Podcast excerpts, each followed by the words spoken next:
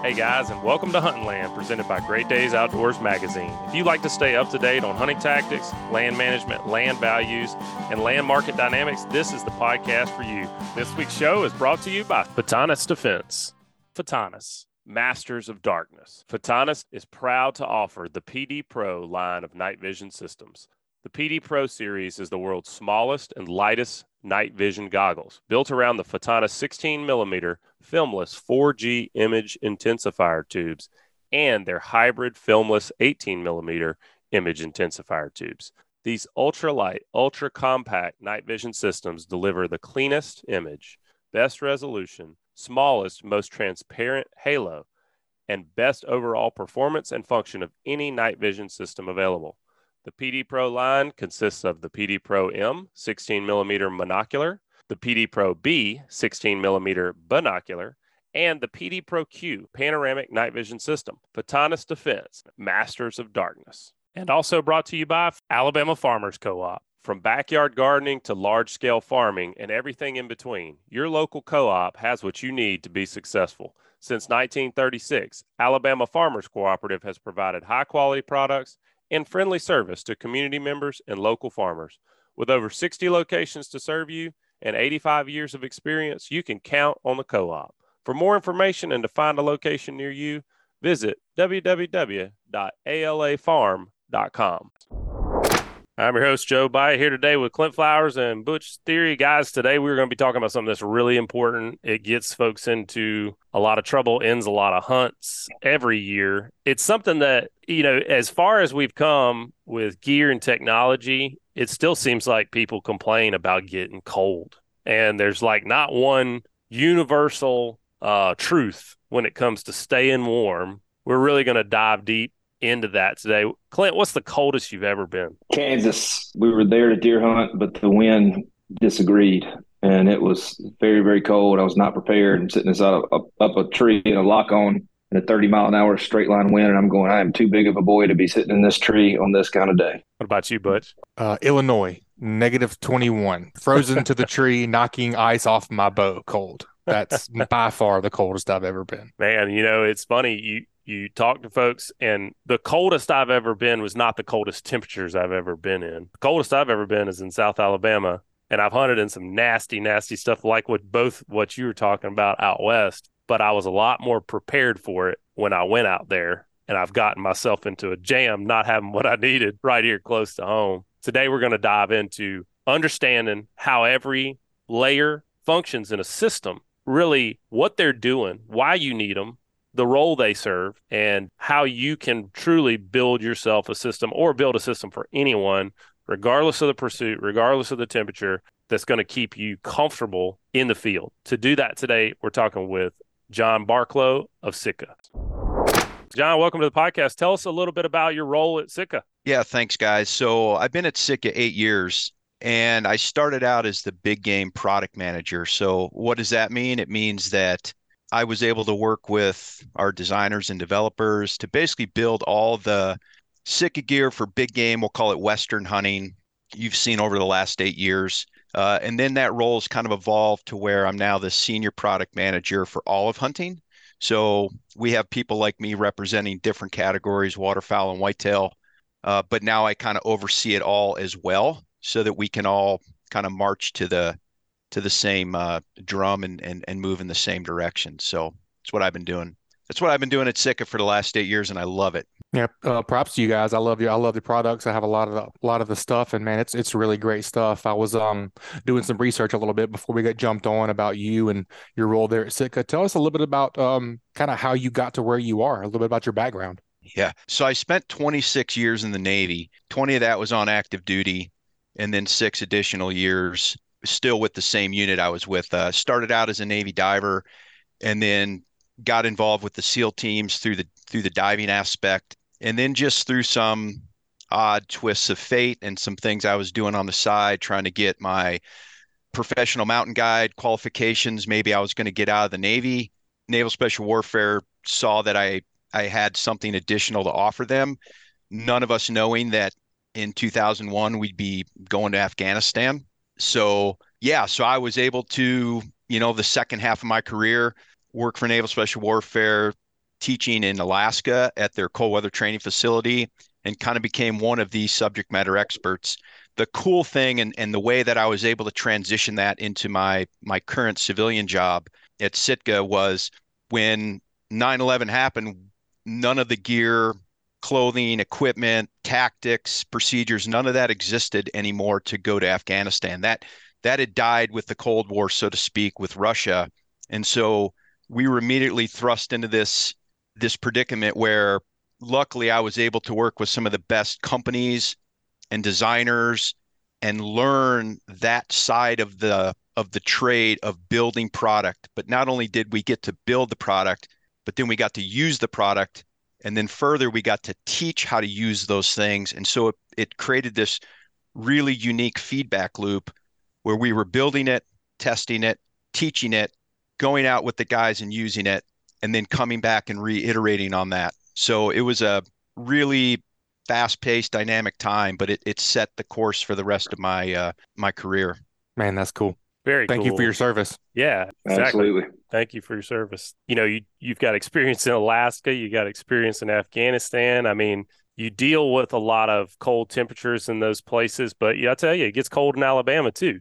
Absolutely, yeah. And really cold is cold. I've been cold in all kind of places. And when you're cold, it can start to affect your performance. And I'm sure, you know, we're we're out there hunting. At the end of the day, if it we don't if we're unsuccessful, we go back to the camp and and warm up. You know, for our guys overseas, like they can't take that risk of not being successful. So I know y'all put a lot of thought into this and making sure that this does not affect performance. And that's really what we want to talk about today. So when we talk about cold, I really want to talk about like felt cold, you know. So I've hunted in South Dakota in a polar vortex where we had, you know, negative temps and and even lower negative wind chills. And I tell you, I got I've gotten a lot colder in Alabama hunting in you know the 20s with uh, 80% humidity sitting still. So for the purposes of today, I really want to focus on the temperatures and maybe the combination of temperature, humidity, and wind that starts to have an effect on performance. There's nothing worse than getting out to a spot you want to hunt and then you can't sit still, you can't sit for a long time because you're cold or you got your kids, you're trying to get them into it, and they're unable to have a good time because they're cold. So that's really where I want to try to focus things today. Do you feel like we're t- we're talking about layering, but what's the opposite of that? What's the opposite of layering? Is it just wearing coveralls that are insulated? I mean, why do you always hear that? Yeah, I think you know back in the day, say when when I was a kid, kind of growing up, and and even in the very beginning of the military, you know, this concept of layering in the hunting community is is still relatively new, but from the we'll call it the general outdoor community, climbing, skiing, et cetera, it's been around a little bit longer. But it, it used to be that you're correct. If we were going out to say sit in a deer stand, and I still have it actually from my youth, it's one of my my uh, most cherished things. But it's a one piece insulated coverall. And so mm-hmm. that's what you would do. You would put some type of long john or base layer on, what we call base layer today, and then you would put this really insulated coverall on, and maybe a, you know, a a beanie and some gloves. And then if it got colder, oftentimes you would either go to a thicker insulated coverall, or then you would start to add pieces underneath. the The whole point of layering is really about versatility. It's about being able to adapt to the environment as ch- things change. So either as you walk in in the pre-dawn and then in the middle of the day and then as temps cool off in the evening, you'd be able to adapt a layering system, add or subtract clothing to kind of meet those weather demands. Whereas when you're not layering and you're going with that one piece, it's kind of all or nothing. I either put it on and I'm either warm or maybe too warm, or I'm cold. And so there's no in between. And so the whole point of layering is to build a system that has versatility and allows you to adapt to changing environments. And it's one thing when you go out and say hunt for the day, when you know you're going to be out for eight or 10 or 12 hours. But that same concept absolutely applies and is even more important when you're going out for multiple days and you don't have the option to come back and you're trying to kind of build to a forecast that we all know is is never correct. right. You never know right. if that's going to be right.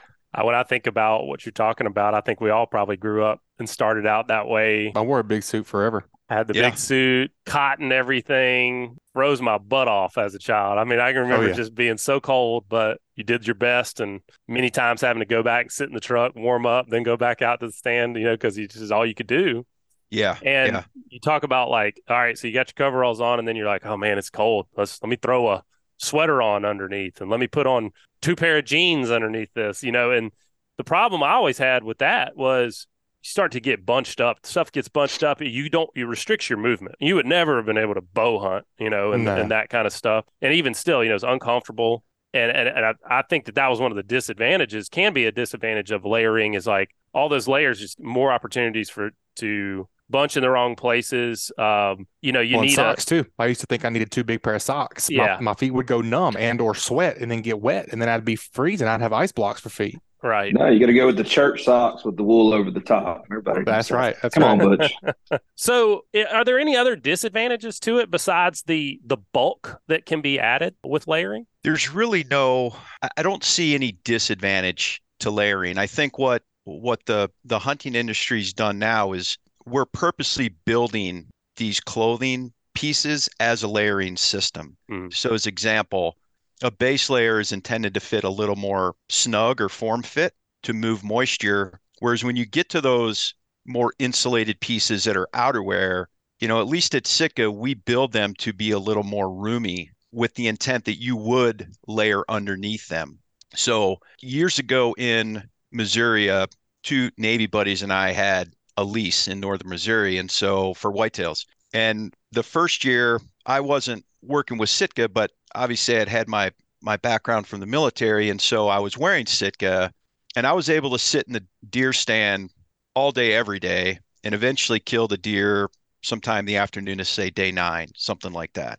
Whereas my friends were able to only sit for a few hours in the morning and a few hours in the evening. And, you know, every day it seemed like they came out and they were wearing more clothes, kind of like what we're talking about, where you start to become bulky. You can't draw your bow. You can't climb a tree stand. You can barely walk to the stand. And, you know, we were joking and they were saying, listen, we know you're not tougher than us. So how are you able to do it? And I said, you're right. I'm not tougher than you, but I am smarter. Yeah. And so, you know, what I bet by that, they had never understood or been aware of or around a modern day technical clothing system. And so they said, How were you able to wear fewer layers than us, but stay out there longer than us and be more comfortable and then still be able to, you know, draw your bow, shoot, etc. And so that's when I started introducing them to to this concept of layering. And and it's it's oftentimes difficult when people are kind of newly exposed to this because it doesn't seem like it would necessarily work that say five layers could theoretically be warmer than eight or nine layers but it's the proper application of those layers. And so each layer kind of has its its own unique part to play in the system. And then really after you do that i like to say there's no right or wrong. So as an example the four of us could be wearing completely different things on the same day hunting deer, none of us are wrong as long as it's working for us. So one of us may choose to say where I talk about I talk a lot about the eight piece clothing system and we can circle back on that. But one of us may choose to wear all eight pieces and a couple of us may be wearing four or five pieces, but as long as it works for us on that given day in those environmental conditions, it's not wrong. But when people start, you know, packing jeans on top of each other, and sweaters on top of sweaters and it's really not built that way you start to restrict blood flow so that's going to make people cold. You start to cut down on range of motion so that's going to make you ineffective. And ultimately it's not going to keep you in the field very long. So uh, you know there's a few principles to the system that i think people have to stick to. And then it's just kind of i like to call it shooter's choice after that Yeah, that's a great point as far as other, you know, people being different as well. I'm a I'm an extremely extremely hot person. I'll be uh, you know, pretty much in board shorts and my wife's got three or four layers on the top and the bottom and I'm sweating and she's freezing. He means temperature. Right. Right. Yeah. Right. We definitely. we all knew, Clint. I- For, for I'm just, the just folks that can't see what's here, you know, like yeah. he meant Right. temperature. Yeah. Yeah. So going back to that a little bit, John, you know, you hear all the different fabrics. I would assume that fabric is very important in this. And just thinking about base layers in general, what's your ideal fabric? You know, you hear about all the stuff about moisture wicking. You know, you know, I don't, I don't want to be itchy on my skin. What's the ideal fabric for that base layer? And does it vary? Yeah. So specifically for base layers, there's essentially two choices. You have, we'll call it synthetic. That's almost exclusively a polyester, and then you have wool, and there's various lots of different types of or qualities of wool, but really it's synthetic or wool. Synthetic is going to breathe well, dry quickly, be a little more durable and a little less expensive, but depending on the application and the person, it's going to stink or hold odor, body odor more quickly than wool. So if you're whitetail hunting, obviously you want to stay as scent free as possible. If you're out multiple days sleeping in a tent with your buddy, none of you want to stink. Merino wool, on the other hand, has a natural antimicrobial property to it. So it's not going to create that bacteria growth that's going to cause body odor. So it's going to be, for the most part, most people are not going to stink when they wear it. Wool has the ability to generate a little heat, we'll call it, if it's damp, but it's going to stay damp longer than a synthetic. So I personally don't like the feeling of kind of that clammy feeling and and steaming myself dry. I'd rather kind of dry quickly with a synthetic. Wool is going to be a little less durable and a little more expensive, but it's really a trade-off. I don't think you could go wrong wearing either. It really comes down to personal preference and application. I'm glad you brought both of those up because that's something that over the years I've started to go west more to do more hunting. And when I go west, you know, like merino for me is key because of what you're exactly what you're describing. If you're hunting five days in a row and you're not really going to have access to daily showers and things like that, like Merino was great because of what you described. Whereas in the whitetail woods back home, I always felt like, hey, I can get away with synthetics, no problem. Because at the end of the day, I can come back, change. I've got multiple layer. If I want to have five base layers back at camp, I can because I'm not limited by the amount I can carry in. And so I, I kind of liked having both. A little bit that, further west, I would assume that you're staying a little drier as well. The humidity's not as, you know, you're probably not sweating that. I've loved it out west, and usually you're more some more active hunting, and I have found that merino, for whatever reason, just keeps me from you know chafing and doing a lot of the things that happen when you're hiking a lot. Um, it's got a really broad merino. Generally has a very broad temperature range that it's yeah. that it's comfortable in, so you can take it to kind of warmer temps with that lightweight base layer and wear it, say, as an outerwear chasing antelope in August. But then that becomes obviously it's a base layer, it becomes a foundation of a system, even in the coldest temperatures. It's still doing the same thing, but it's got a broad temperature range for the vast majority of people. I'm glad you brought that up because as we go through the different types of layers you need, I've, I've often found it's like, well, sometimes I'll wear my base layer as outerwear and yeah. sometimes I wear my mid layers as outerwear and, and I wear outerwear as mid layers. So I want to dive deep into that. And I'm glad you brought up too the durability of merino. That is one thing that's been the trade off for me is that I've got synthetic base layers that I've been wearing for years and years and years and years, but I've got merino that's tattered, you know, uh, it just doesn't wear as well, I don't think. Yeah. So you mentioned base layers, and that's something that to me has come, it almost seems like that's come the farthest of anything in terms of layers because of going back to the old waffle knit cotton long, long johns. You know, oh, I mean, I, I, don't even know why we wore those. I don't feel like they helped at all. But um, you know, going up from there, what are the different layers in a system that we need to be that we need to understand, and then what's each layer's function? Awesome question. I'm glad you brought this up. So the base layer, I think one, it's gotten more, we'll call it publicity that brands like Sitka and, and, and some others, even in the outdoor space. We build, we invest, we research base layers and textiles and, and try to make the best we can. And the reason is because a base layer is really the foundation of any clothing system. So think about it as the foundation of your house. If you build a poor foundation, the house is eventually going to crumble.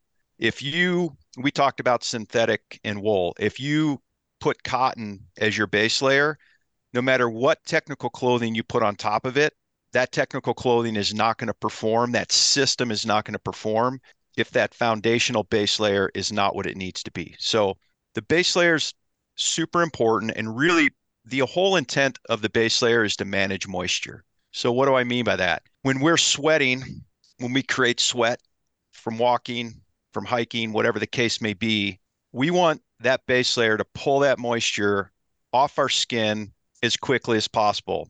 Two reasons. In the cold, when it moves that moisture off our skin, we can stay dry and warm. When we're dry, we're warm. In hot weather, as the base layer pulls moisture off our skin, and say we're wearing that as our outerwear, that movement of moisture away from our skin is also pulling heat. So it's cooling us down. In cold weather, we're going to have insulation on top of that base layer. So we want to move that moisture to stay dry. In hot weather, we want to stay cool. So that's that's what the base layer does. Then within an what I call the AP system is really a few different layers. So we have a base layer, then we have what I call we have a mid layer here. I call them insulations, but I break insulation down into two things. I call it active insulation, so some people may call that mid layer, and I call it static insulation. So active insulation is something that you put on in cold weather when you need to add additional warmth while you're moving, but you also need that insulation to breathe. So you're hiking up a ridge, it's cold out. I can't get away with just wearing a base layer, but if I put my puffy jacket on, I'm going to overheat. This is what active insulation is. The most basic form of active insulation is what we would call grid fleece nowadays, or heavyweight fleece, or even a heavyweight wool, something like that, where there's no membrane. It'll it'll trap some body heat, but it'll also let moisture and heat escape. That's active insulation. That's critically important. Then we have something that's not often talked about, but I call it the wind barrier. This can be worn a lot of different ways. It can be worn as a mid layer, it can be worn as an outerwear. But think about how we build our homes where we have insulation, and then oftentimes we have some type of wind barrier. Then we have the exterior shingles, siding, etc. All we're trying to do when we're building a house or building a clothing system is to provide layers or baffles so that we can moderate the body heat escaping from us and use it to our advantage. We can either dump it quick or we can hold it to be stingy with that body heat. In cold weather, we want to be super stingy with that body heat. We don't want it to escape. In hot weather, we want to give it up. So, just a super thin wind barrier, oftentimes, when we go back to the analogy or the, the story about my buddies hunting in Missouri and they're super bulky, oftentimes something just as simple as a wind shirt or a windstopper jacket that doesn't provide really any bulk is enough to stop convective heat loss. And so when you think about, I tell people when you think about how to counter the weather or the, the environment to stay warm or to cool off, think about how the body loses heat. So we lose heat from a couple different ways. We radiate heat. So our body is this internal engine that creates heat and it radiates away from our body. So if we can trap that from radiating away, say with a windstopper layer, that helps. Anytime there's wind blowing against us, we can lose heat through convection. Anytime we sit down on something cold, we lose heat from conduction. So we want to be able to try to counter these forces. So, anyways, we have a mid layer, we have active insulation, we have some type of wind barrier. Then we have static insulation. Static insulation is what people often refer to nowadays as the puffy jacket. For a whitetail hunter, there can be whole puffy suits. But really, what static insulation is, is it is something that creates loft. So oftentimes this can be down or synthetic. So there's two different kinds. There's pros and cons to each, but essentially what it does is it creates this dead air space within the garment. As our body heat radiates away from our body, it gets trapped within that insulation of the jacket, just like the heat from our house would get trapped in the insulation in the walls of our home. And then it would stay there and it'll slowly escape, but we've we're generating more body heat so that it, there's kind of like this give and take, give and take. Static insulation is super critical for sitting in a tree stand. It's super critical for sitting behind a piece of glass, you know, glass in a you know, a ridge. Static insulation is the same thing we would put in a sleeping bag so that we can stay warm at night. So that's critical. And then we get to finally the outerwear. Outerwear can be a lot of different things. Outerwear can be an insulated windstopper garment for the whitetail hunter. Outerwear can be rain gear for the western big game hunter. Um, really, what outerwear is intended to do is stop moisture from coming from the outside in. or stop wind from coming from the outside in. So you kind of have five layers there. You can break it into eight different pieces.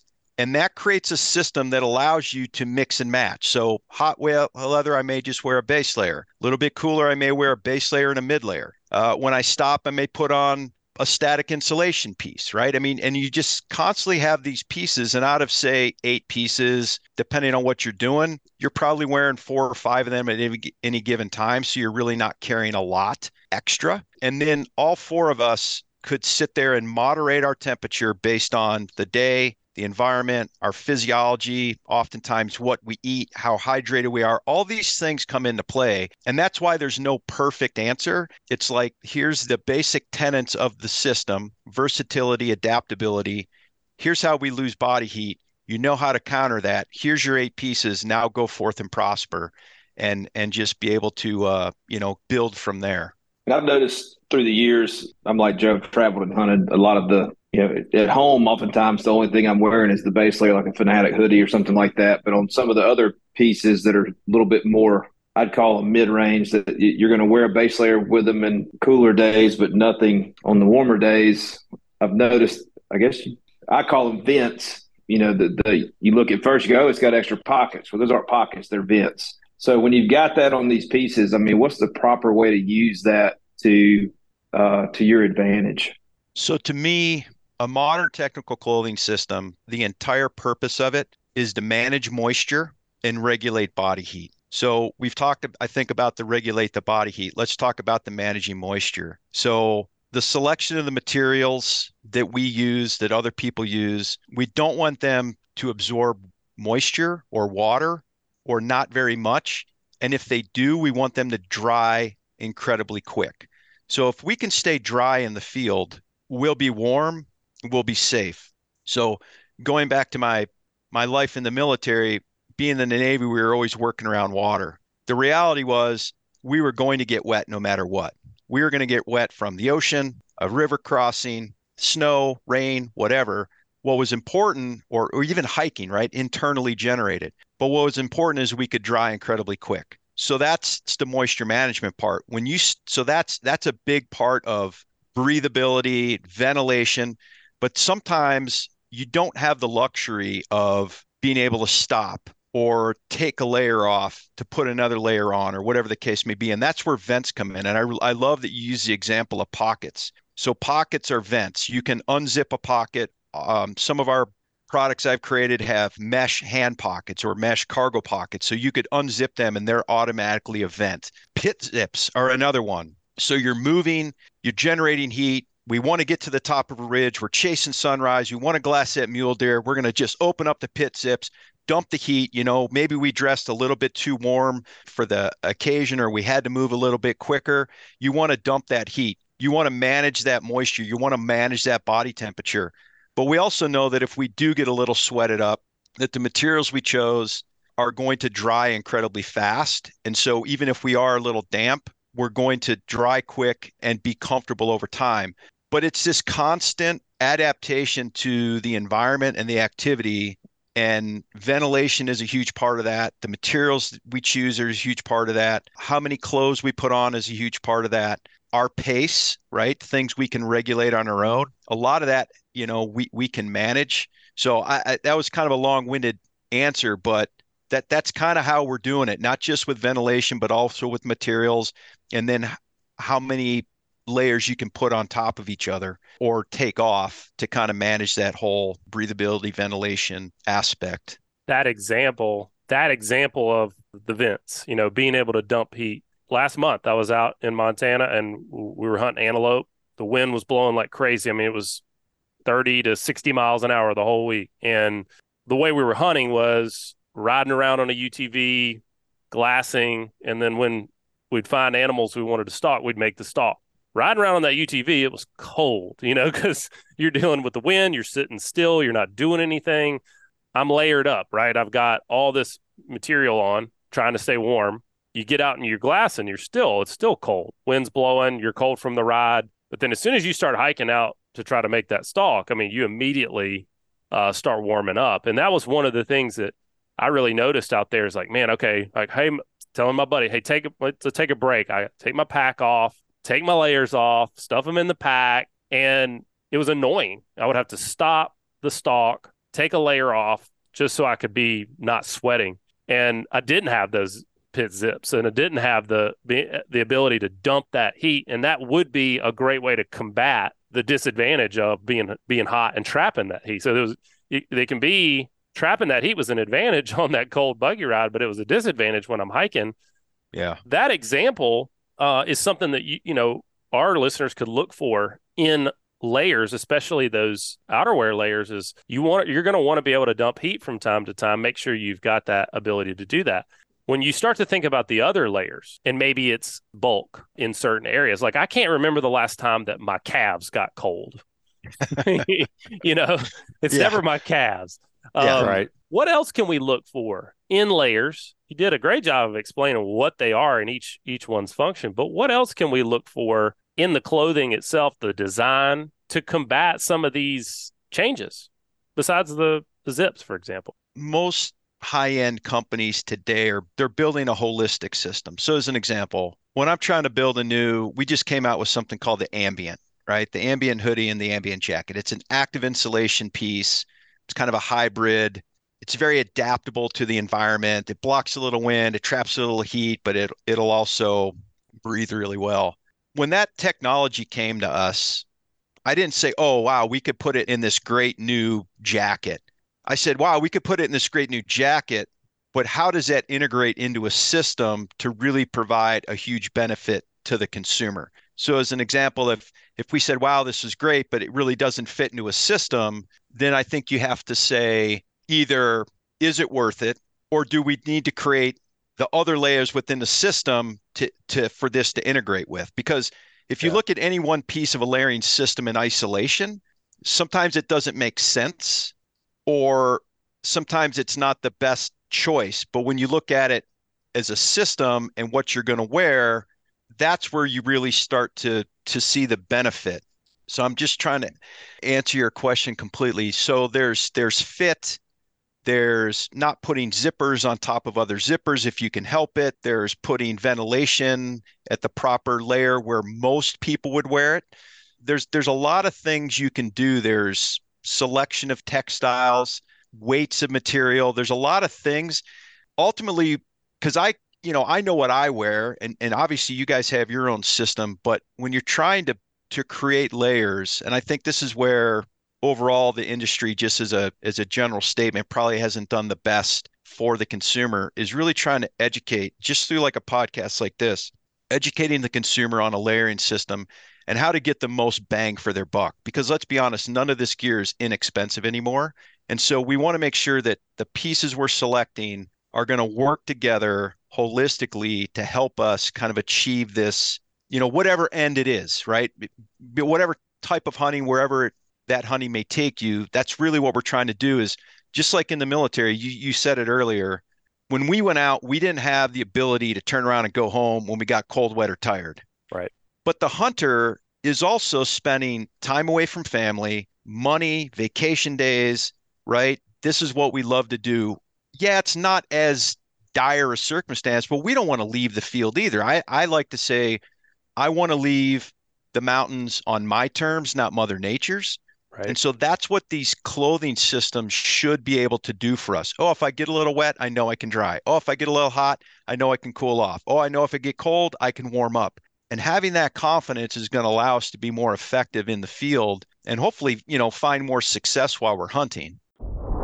All right, that's a good spot to take a little break. When we come back, we're going to be finishing up the conversation on everything you need to be thinking about when it comes to layering for cold weather. Y'all check out some of our show sponsors Texas Hunter. Since 1954, Texas Hunter Products has produced the best engineered and finest quality feeders and hunting blinds in the industry. The Texas Hunter brand has become synonymous with quality and durability. By sticking to premium standards, the company delivers tough, long lasting products that meet the real life needs of anglers and hunters across America. Their fish feeders, deer feeders, hunting blinds, and outdoor accessories are among the highest rated in the industry. You can trust that your purchase from Texas Hunter Products will meet your needs for generations to come. To learn more, visit texashunter.com. Great Days Outdoors magazine. If you hunt or fish in Alabama or the Deep South, you know that it's different down here. Spawning seasons, patterns, and food sources are not the same as other areas of the country. At Great Days Outdoors magazine, Southern outdoor writers pick the brains of the best Southern hunters and anglers to give you the best how to, where to, and when to articles, along with so much more. Pick up a Great Days Outdoors magazine subscription and become a better Southern outdoorsman. Great Days Outdoors magazine can be found at your local Barnes & Noble, Books A Million, Tractor Supply Company, Rural King, Bass Pro Shops, Academy Sports and Outdoors, or you can save and buy online at greatdaysoutdoors.com. John, I like what you're saying there about really making sure that each piece is built into a system. I find myself doing that, you know, like we were talking about earlier, you know, I go out west and I do a hunt out there and I need a certain I need certain system out there and I come back home and I'm like, okay, I'm going to take my stuff that I got for my western hunt and I'm going to go sit in a tree stand hunt a whitetail. And I've had mixed results doing that. I fall into this trap with just about everything, whether it's boats or guns or I want that one thing that can do it all, right? Like I want the gun that is, you know, short overall length, light, but can also shoot, you know, super far. And a lot of times you just you need two guns. When it comes to layering systems, do you think there's a layering system out there that can do it all? You guys build systems, obviously, you know, just looking at the website, you got your whitetail system and your waterfowl system and your you know but like a guy like me i, I like to do everything. I do I, yeah. a waterfowl a whitetails try to go west as much as i can. Do you think there's a system out there? Is there a method there that people could use to have one system do it all? Or do you do you build those systems because you need multiple systems for different environments yeah that's a great question the, the, the short answer is no i don't think there's any one system but what i will tell you is the the system we're talking about, base layer, mid layer, you know, static insulation, wind barrier, outerwear. There are absolutely pieces within those systems that should transcend no matter what you're doing. So we've already talked about base layer. I think an active insulated mid layer is is absolutely one of those universal pieces. So and, and again, everybody's going to be different depending on the hunting discipline and where they do it. But what I like to tell folks is like as a big game western hunter, I I believe in an eight piece clothing system. For a Midwest whitetail hunter, I think you can invest in an eight piece clothing system. Same with a waterfowl hunter. But within those eight pieces across three systems, I'll bet you there's four, maybe five, depending on what you're doing, that will transcend no matter what you're doing, will transcend those disciplines. Where I really think it starts to break to more specialized pieces is when you get to the outerwear. So, as an example, when I'm Western big game hunting, my puffy jacket and my rain gear are probably going to be too loud or noisy or or bulky for climbing into the tree stand. So I may choose to take those two or three pieces, put them aside, and choose, you know, the static insulate. Let's just say a Fanatic system, right, which has wind stopper and static insulation in it. I'm going to take those two pieces, pull the puffy and rain jacket, insert the Fanatic, but I'm still going to have the same base layer. I'm still going to have the same active insulation. I think that somebody could start, say, hunting in August antelope, and I, and I do this quite often because uh, I grew up in Ohio, so I love to whitetail hunt. But I could start hunting in August for antelope when it's 100 degrees outside and end my season in December in a Midwest tree stand. And I probably have 10 to 12 total pieces of clothing that got me to span all those months and all those different hunting disciplines. So it's not like you have eight pieces for big game and eight pieces for waterfowl, and you have, you know, uh, 24 pieces at the end. Base layer is base layer. Active mid mid layer insulations is the same. It's really at outerwear. Do I need do I need soft and quiet? Do I need uh, waterproof and durable, say for the waterfowl hunter? Uh, you know, do I need lightweight and and water resistant for for my big game hunting? Really, it's that part we put on the outside that's really going to, I, I would say, bring the specialization or or more specialization. You know, pattern aside, all those things, but oftentimes I'm not hunting in in a base layer where the you know the pattern is all that important. So yeah, yeah. I, I think there's commonalities for sure. Yeah, no, I hear what you're saying. Like you said, some of these things are going to work across systems, but Right. you do need a specialized piece. You may not need an entirely new system, but you are going to need some specialized pieces to complete For that system for different Yeah, that makes sense. applications. You don't want to go walking through an Alabama pine thicket in a puffy jacket. I can tell you that. No, I don't think so. No. No, but but let's be honest. I, I I don't I just met you guys, right?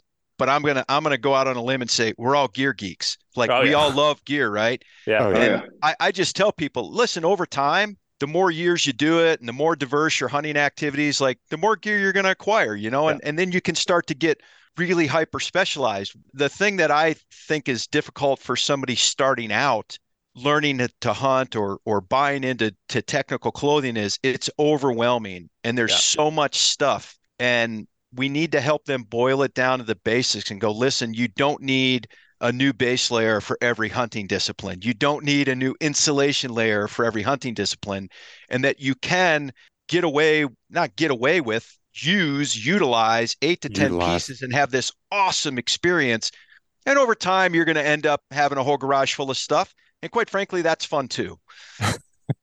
That's right. That's not a bad problem to have. That's either. not a bad problem to have. No. definitely not.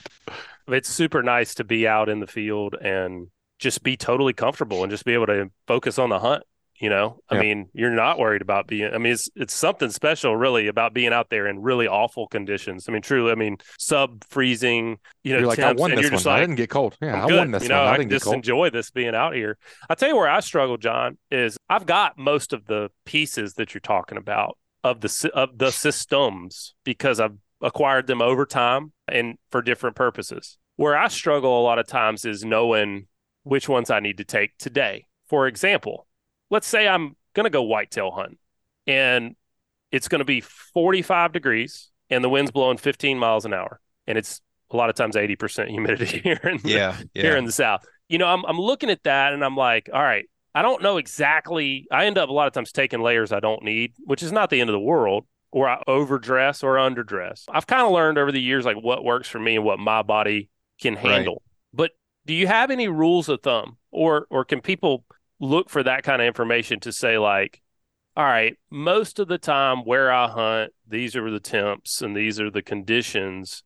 I need to be prepared for that. Use you know, using your example, like out west, antelope season, early antelope season, you know, you kind of know what the temps, the range might be and what the wind might be and the humidity. Do you have any rules of thumb to kind of make sure you got what you need for that day? Or what do you do? Yeah, it's uh it's a good question. It's a little nuanced. So I would say base layer is base layer. So you're always going to have base layer on. Again, wool or synthetic, it really doesn't matter. I think that's a given. I think some of the things that I always default to, again, understanding how the body loses heat is I'm always going to default to something. In your example, you said windy. I'm always going to default to something that's going to help block the wind. And the reason is, especially when you're in a tree stand, we're not able to move around, do jumping jacks, all these things to create a lot of body heat. So we want to be super stingy with it, like I said. Even a slight breeze up in a tree stand is going to quickly strip body heat away as it radiates away from our body. So Mhm. I always have some type of wind barrier in my pack. Doesn't matter what I'm doing. I could be laying in a frozen goose field in Montana. I could be hunting elk or hunting whitetail. It doesn't matter. I have something to block the wind because I understand that just a thin wind layer without, you know, that provides very little bulk can help me stay warm and focused. So that's that's definitely one. The other one that I always default to is some type of static insulation piece. So the puffy jacket, something along those lines. That can take a lot of different forms depending on if I'm in a tree stand or in the mountains. But in the mountains, that becomes critical potentially to survival. If I get stuck out overnight, I know that that's going to be the most efficient way to trap my body heat and keep me warm. In a tree stand, I also know that that's going to be the most efficient way I can trap that body heat when I'm stationary trying to trying to let, you know, a whitetail walk by very closely. The other thing we haven't talked about is accessories. And so it doesn't matter what time of year or what I'm doing, some type of beanie on your head, some type of insulated headwear, I think is absolutely critical. We can be completely bundled up in all this great clothing we've been talking about, but if we don't do what I call cap the chimney, all that heat that we bundled up on our body is just going to radiate right out the top of our head and we're still going to be cold. And I think a beanie, listen, hoods are great. And I'm not discounting a hood, but a hood is secondary to me to the beanie just because it fits more snug. And then you can apply hoods. So a base layer, some type of wind layer, and some type of static insulation layer to me are the three that I always take no matter what I'm doing, where I'm doing it, doesn't matter the time of year. That puffy jacket may be a little lighter in the in the warmer temps than it is in colder temps, but I still have that type of static insulation piece to take with me because I'm I know I'm I'm probably going to have to try to solve the same the same issues no matter w- what I'm doing. Yeah, I think that's great advice. I think you're talking about the beanie. My thing is a net gator. Like for sure. Oh, they're You know, they're great. I, like I don't I don't go out without a net gator. Almost Same. I no always have one in my pack. Yeah. it's it's just like it's amazing how much like you said i think it's kind of the same concepts not on top of your head but it is kind of capping the chimney so to speak in the top that top layer and man i, I just it's almost like a i feel like it's like a 10 degree temp Yeah. change and Yeah. and you're talking about that wind layer we do a lot of fishing as well and i always tell people when we're out on the water dress like it's going to be 15 degrees colder than whatever that temperature says it's going to be Mhm. because when that wind starts whipping around you and you're totally exposed it's the felt temperature is a lot colder and it doesn't matter if the wind's blowing Yeah. or not you know you're running the boat all that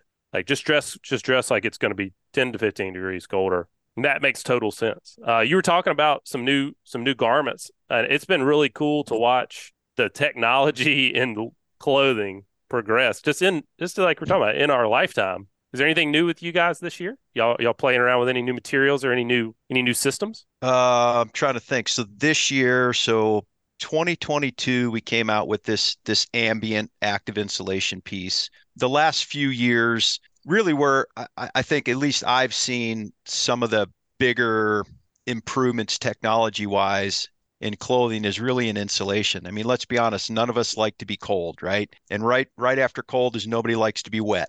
Laminates to me, rain gear, have maybe they've kind of plateaued out but I think insulations are definitely something that brands we buy insulations from, like like a Primaloft, they're continuing to push that kind of that technology barrier. We came out with something called Aerolite two years ago, which was, you know, Primaloft calls it a cross core, but basically it's it's an infusion of little balls of air within the actual strands that that are woven together to make up this in, this static insulation. Crazy, crazy stuff. You can't even see it unless it's under a microscope. But but essentially, what it Mhm. does is it traps air to allow you to trap more air via body heat, and so it resists compression and all these different things. That's really where we've seen some of the advancements, some of the biggest advancements. I think after that, it's some of the base layer stuff. You know, one of you mentioned putting wool on, and sometimes it feels scratchy and, and itchy. The industry's been able to refine down the quality of wool. So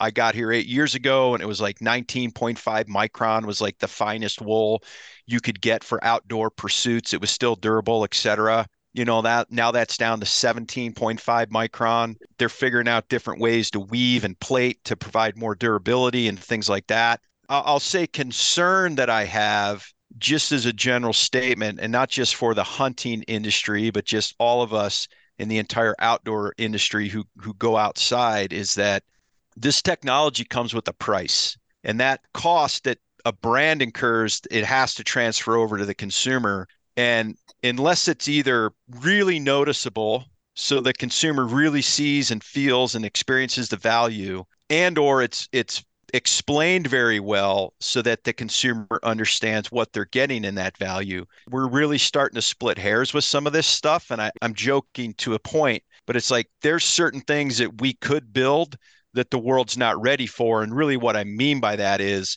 the technology is so expensive and it would take a you know a marketing campaign to you know provide all the benefits we're just we're just not ready to release it to the world right? So i think the biggest thing is kind of what we're talking about here on this podcast which is why i was so excited to come on. It's like there's so much awesome stuff in the market. Pick a brand. Obviously i want you to buy Sitka but doesn't matter. Pick a brand. But i think what's critically important is that people understand the, the, the basic principles about how to put a system together and then modify that and continue to tweak and experiment and try things to get the most performance they can. Because I, I think that a lot of people they're investing the money but they're not actually getting all the performance out of that investment. So this kind of funny analogy at least i think it's funny that i like to talk about is that you know your son turns 16 and he's just been dying to finally get in your corvette and drive it and so he gets in, and you're sitting in the passenger seat, and he grinds that thing into third gear, and he's going 60 miles an hour, and he is having the absolute time of his life. He's never been anything in anything so cool and so performance oriented, right? And he's like, "Oh wow, like this is awesome." And you say, "Pull over now. Let me get in the driver's seat." And you get in the driver's seat, and you run up through six gear smoothly, and you go 120 miles an hour. And he's like, "I didn't even know this was possible. I didn't even know this this existed. That's what technical clothing systems are. But I still think most people are in third or fourth gear. And the hmm. reality is there's a sixth gear to it. And I did this, it was something we brought from the military, but I, I'll at least take credit bringing it into hunting. I did this video with Eastman's Hunting Journal years ago where I had all my clothes on and I got in a frozen, icy stream in Wyoming in December and then got out and it's a whole process. But I got out, I set up a tent, I got my sleeping bag, I fed myself. I was with another gentleman. An hour and a half later, we were completely dry. We packed up our stuff and we walked away. Hmm. That's what a modern technical clothing system and a proper layering system can do for somebody. I don't tell anybody they should go do that. But my right. point is that that is the capability that these modern textiles and the way they're built into systems can really do for people. And so there's there's a lot of meat left on that bone that I think we all need to talk about as an industry to help people get the most bang for their buck. Like you said, I mean, the possibility is there. But you have to know how to use it properly. Yeah, if you don't know how to use it. I mean, you can right. have a gun that that shoots 2000 yards minute of angle, but if you don't, I mean, it's only as good as you. So, yep. Like you said, I think if folks would go back and listen to the way you broke down the layering system, the eight pieces, ask and the yourself, function of each. Do I have these things? Do I need to add these things to my system for? But it doesn't matter if they're listening and they're out west doing that or they're back east hunting whitetails. Like, do I have what I need? Do I have a piece that functions in each level? But also, I think too, it's helpful to be able to kind of mix and match and play with Absolutely. what works for you. Like I'm, I'm a vest guy. I love vests. Like if I'm hiking, I don't want anything on my arms. I don't need it. I just, i am a vest guy. I know people that are just, they look at me and they're like, that's stupid. Why do you, why do you have a jacket on with no arm, no sleeves? You know, like, yeah, it works for me. I've yep. learned that over the years. Like I don't yep. need a sleeved anything. So it, everybody's got to play with it, find out what works for them kind of look at the different materials. That you, know, you you guys have a really cool website where you can go in and look at here's what we recommend in the whitetail woods versus waterfowlers and out west. Is that where you recommend people go? Is is go to the website, kind of play with, play around with that? Do you guys have any resources you'd point them to get better educated on layering as a whole beyond what or we've done here system. today? Yeah, yeah, I think we have something called a system builder uh, where you can type in, you know, what type of hunting discipline and what type of environment you think you'll go in. And it's like four steps, but those four steps will give you, you know, kind of a complete holistic system.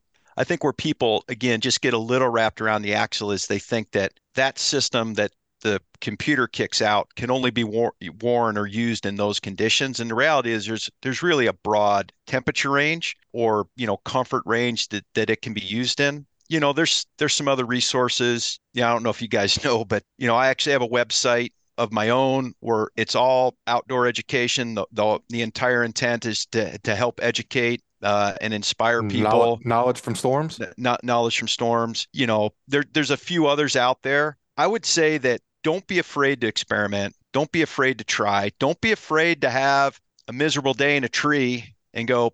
Now I, I learned, learned, something. Now right. I learned yeah. what what not to do ultimately that's probably how we all got to where we are is you go out and you, you spend a, a few miserable days but uh, you know i i think with so many people new people coming into hunting everybody wants to kind of get up to speed and be running at this at this really high level. And you know most of us started when we were younger and it's taken us years. And so the other thing i tell people is just kind of have patience and enjoy the journey and it'll come. And don't be afraid to wear a vest if you want to wear a vest, and John Barklow never mentioned a vest, I'm wearing a vest right now, right? But it all comes down to the person and what works for them. And I think sometimes people are like, oh, well, you know, I think this is wrong. And except for a few, really, my only lesson, or my, not my only, my only rule with any kind of technical clothing system, no matter what you're doing, is don't put cotton into the system. And the only reason I say no, don't put cotton in is because all these fabrics, textiles, like we said, they don't absorb a lot of water. They dry really quick. Cotton doesn't. Cotton holds water. It doesn't dry quick. It's going to make you cold. It's going to chill you. It's going to drive you out of the tree stand.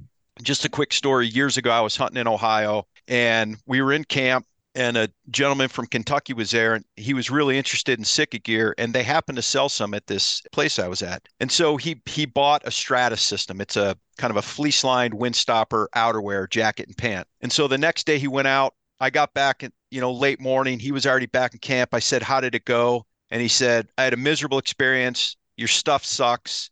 You know, I got out of the tree stand at eight in the morning. And I was kind of taken back and I said, Whoa, okay, well, let's you know, walk me through it. What what happened? Well, long story short, it was my fault. He was new to technical clothing. What he did is he woke up that morning. He had a cotton t-shirt. He had cotton briefs on. He had a pair of jeans. He had a flannel shirt, and he put this windstopper suit over top. He walked to this tree stand, completely overheated. All those pieces of cotton got wet. Climbed up into the tree stand. His body could not generate enough heat to shiver himself dry and dry that cotton clothing. He got driven down back to camp and he blamed the piece of Sitka gear. Really, he should have blamed me, but that was not thinking as as a holistic system, right? And so I learned something, he learned something. Hopefully we can pass on that lesson, but it has to be kind of a holistic thing, but ultimately at the end of the day, there's no wrong answer as long as you don't do that. Stay away from cotton, man. I, I Understood. Can, I can echo that. Yeah, it's been no doubt. many days of, of frozen hands and frozen feet and, and just shivering to death uh, due due to cotton. I think I, I can't tell you the last time I've worn it in the woods, but I do, you know, want to go back to something you said, and you were talking about how this equipment has gotten expensive, and I would I would actually flip that back, and I would say there's I can't tell you how many times I've been freezing my butt off that I would gladly paid whatever this stuff costs to have it right now, you know, and to have that Yeah. problem fixed Yeah, and and to have the hours back for that hunt. have that back and spend more time in the field, be more successful because you're spending more time in the field. And and more comfortable. and I think we all know people who have tried to get their kids or their spouse into hunting and Yeah. the cold is what's driven them out of it. Yeah. And I look at it that way too. Is like this stuff's an, an investment and you being able to be outside and be enjoying yourself. Certainly. I don't think it's expensive for that reason. I think if you're comparing it to what you wear every single day, yeah, it's more more cost, but the Well, I value mean- it brings in the field is it, it's a it's it's a value. That's right. I mean, it's it's and you average out over the years, it's going to last. I mean, that's. I mean, I was a guy who had, and again, I've got multiple brands, but Sitka specifically, I was one of those guys that was trying to to understand the value side of that Yep. when it trying to buy my first piece. And um, but after I did it, it was pretty clear. I mean, uh, you know, coupled with the warranty and the quality of construction, and really the less is more approach. You know, because I, I like to things are boring. I'm, I'm one of those guys that kind of get up and move, you know, shake things up a little bit. Let's go do something different. Or maybe I went duck hunting in the morning. That was quick. So now we're deer hunting. And that less is more value to me out of out of Sitka is is that you were talking about with being able to get more insulation out of smaller, thinner pieces has been huge to me because I don't feel like the abominable snowman trying to walk around, you know, ease around and hunt. And uh, so it- it's been it's been huge, and you know that's the way I justified it to myself then. It's, it's easy now, but you know I'm going to have this for you know five to ten years. Average that out. That's for for quality stuff. That's that's a great investment. Yep. Investment, I think, is the right word. Yeah, that that's exactly the term that I use for for any of it is is it is an investment. You know, I think if we love the activity enough, we want to you know, we want to have fun, right? I mean, we're going out there to have fun. We want we want to have success. We want to hang out with our buddies or families. And I think we also owe it depending on what you're doing. You start coming out west, you start going to the mountains. That's right. You know, even the mountains are like, you know, Georgia or Pennsylvania, it's like you, you owe it to your family to be safe as well, you know. And so if things happen, you want to make sure that whatever you're using is is going to work. And as we continue to expand our horizons as hunters and just people are moving around the country more than ever, um, you know, I just think that the thing you used to be able to get away with where you could, and listen, I love it, right? Where you could walk 200 yards off the road, sit in a deer stand for two hours and walk back. That's great. You can get away with a lot. But when you start to do it more and more and you start to invest time traveling out of state or, you know, your deer club or whatever, like how much is it worth to you? And those investments, you know, we invest in rifles and boats and everything else. And I just think that none of those tools are going to work for us if we're not actually in the field to use them. So that's kind of where I think we're just kind of on, you know, kind of the heyday of this modern technical clothing system movement. And that's why, you know, again, I was I was excited to come on and and talk about this stuff because I don't think we can talk about it enough right now. Well, it's been fun, John. We've we've appreciated your insight in into all these you know different topics but I, like i said i think if folks go back and really dig into what you were talking about when you're talking about the eight piece system there's a ton of value in, in what you're saying there and uh, man I, I'm, I'm looking forward to getting back out you know because i like i know now like some stuff that i didn't going into this and i, I want to kind of test some pieces that i that i've got i think i could upgrade and and some times here recently where i've, I've been a little colder than i would like to have been so uh thanks a lot for joining us today. Yeah, we enjoyed it, John. Thank you. Yeah, no, I really appreciate you guys inviting me on. I had a great time talking to you. All right, folks, we'll be right back. Y'all take a minute and check out some of the businesses that make this show free for you every episode. The Hunter's Mate Lowdown Trail Cam Reviewer. Finally, a trail cam viewer that actually works. Lowdown's high speed trail cam viewer has flippin' fast technology that allows you to view images three times faster on a screen that is 60% bigger than typical 7 inch viewers. Lowdown is a dedicated viewer slash photo manager made for one thing and one thing only fast, uncomplicated viewing of your trail cam images and videos. Lowdown makes viewing large numbers of images fast and easy. It allows you to easily delete individuals or groups of selected images. Find out more at lowdownviewer.com. And Alabama Ag Credit. Buying rural property isn't the same as buying in town. If you're in the market to purchase your own piece of paradise or need an operating line for your farm, give our friends at Alabama Ag Credit a call. As the local experts in rural real estate financing, they can help you with everything from homes and land to tractors and crops because sometimes natural resources need financial resources. And while some lenders don't get it, they do. Learn more by visiting alabamaagcredit.com. I know I took some stuff away today. Uh, Butch, what was your big takeaway?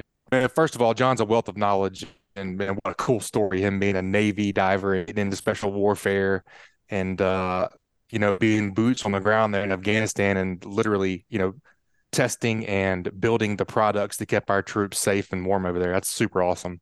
Yeah, um, makes you makes you feel good about listening to his advice. Uh, if you if you're just gonna go yeah, sit in a deer so. stand, right? Right. If it's good enough for those guys, I think we can. Uh, I think we can manage. Right. Yeah. Um, man, the main thing I wrote down was uh, manage moisture and regulate body heat. That's kind of seems the the name of the game. Like with all the all of the fabrics throughout the you know from the base layer all the way out to the outerwear. Right. That's what it, I learned. Is each component of your system doing some correct. you know functioning somewhat in that role. And yep. and that was what I liked what he said you know was talking about systems. You know you've got if you go to their website and you look they got the waterfowl system and the whitetail system and the western system. And you know in in today's day and age you just don't know sometimes like are you is this just marketing or is this actually needed? And I really Do like I need all what, this? what he said about how there's a lot of pieces that are interchangeable between those systems. And and that's great. But there is a reason why there's specialty pieces for each pursuit. And it's very true. I mean, you you go sit in a duck blind, you just got a different set of challenges than if you're hiking a mountain, hunting elk, or you're sitting in a insulated tree, tree, stand. Tree stand, yeah, or sitting in a yeah. shooting house. You know, so right. I like that you can mix and match, and it's not so daunting for people that uh, are getting into it and want to build systems for what they want to do and then but also you know be able to have those things work if they want to go out west. Okay i want to go do my elk hunt. I can take most of what i'm using in the whitetail woods but i am going to need to pick up a few more things. This one needs to be more lightweight not as concerned about sound. That was my big takeaway focusing on that overall system for your pursuit. About you clint? Really about what he mentioned about cotton you know keeping an eye not just cotton in particular but keeping an eye on the things that you're including in that that may have screwed it up to start with. You know, you you you've got all the your top two or three layers maybe exactly what they need to be, but if your if your base isn't right, then you're just starting from behind and, and it's not going to work properly. Right. And I see that, you know, it's just like you said on the outerwear side, if you, you're not going to wear puffy stuff inside a duck blind that's going to absorb water, you know, the same way, same way you don't want to wear louder waterproof stuff to go stalk hunt. So Right. it's, you know, all the way through, you just got to pay attention to those inputs because it can drastically affect the output. Yeah, the system itself, you know, you got to focus back on that system. I guess you're going to have to get rid of your tidy whities. No, they're, uh, I just, I've upgraded to the striped silk. Yo, you All got right. you got merino wool tidy whities now. Oh, yeah. 17 micron. Got no it. it, no it. Yeah. Also, also have never thought about microns as much as I have today. Yeah. Yeah. Well, it was fun. I think uh, I think everybody that listens to this is going to be able to stay a little bit warmer this season. Well, that's going to wrap it up for us this week. Appreciate you joining us. We want to make it easy for you to listen. So here's a handy option for you. To get the podcast emailed to you each week, just text the word hunting to 773 770 4377. Again, just text the word hunting to 773 770 4377. You'll join our email list. And wherever you are listening to podcasts, go ahead, subscribe, rate, and review. Send us a written review. We'd love to hear from you. If you got a show topic that you are interested in and like to see us cover, just email us at pros at landhunting.com. That's going to do it for us. Y'all stay safe out there. We'll talk to you next time. This week's Huntin' Land Show is brought to you by Rooftop Arms. Rooftop Arms specializes in custom firearms utilizing the highest end parts. Every firearm is hand assembled in the USA with a lifetime warranty. Visit rooftop.arms.com today. And also Dixie Supply and Baker Metalworks. Dixie Supply and Baker Metalworks are proud to be your metal roofing headquarters for over 40 years. Save time and money by buying from the most reliable manufacturer on the Gulf Coast. They now have eight locations to serve you. Dixie Supply and Baker Metalworks, your metal roofing headquarters. Southern Seed Feed. Do you want to provide better nutrients for your deer? Check out Southern Buck. Your deer will love it. Visit their website at southernseedfeed.com or call 662 726 2638 to find the dealer nearest you. Mallard Bay Outdoors. Book your next guided hunting or fishing trip with thoroughly vetted guides or charters. Built by sportsmen for sportsmen. MallardBay.com. Bucks Island Marine. Bucks Island is a full service facility that sells new and used boats and motors. Visit them at 4500 Highway 77, Southside, Alabama, or give him a call at 256 442 2588. MB Ranch King. MB Ranch King hunting blinds and feeders are built to last right here in the USA. Call Kevin today for more information or a quote at 205 807 2937. MB Ranch King, built in the pursuit of perfection. And also Alabama Ag Credit. If you're in the market to purchase your own piece of paradise or need an operating line for your farm, learn more by visiting alabamaagcredit.com.